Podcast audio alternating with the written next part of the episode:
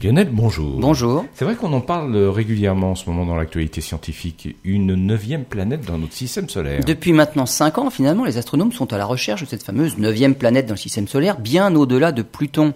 Les indices de la présence de cette planète proviennent de petits corps, des astéroïdes, dont les orbites ont toutes des caractéristiques semblables, comme s'ils avaient été arrangés par un objet massif dont l'attraction gravitationnelle agirait sur leurs orbites.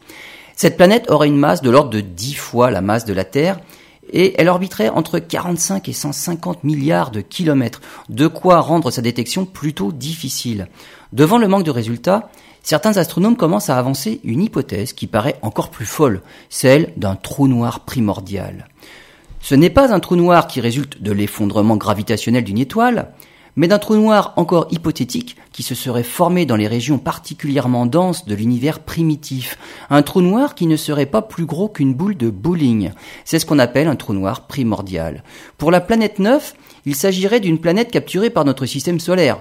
Pour les partisans du trou noir primordial, la probabilité d'avoir été capturé par le système solaire est semblable.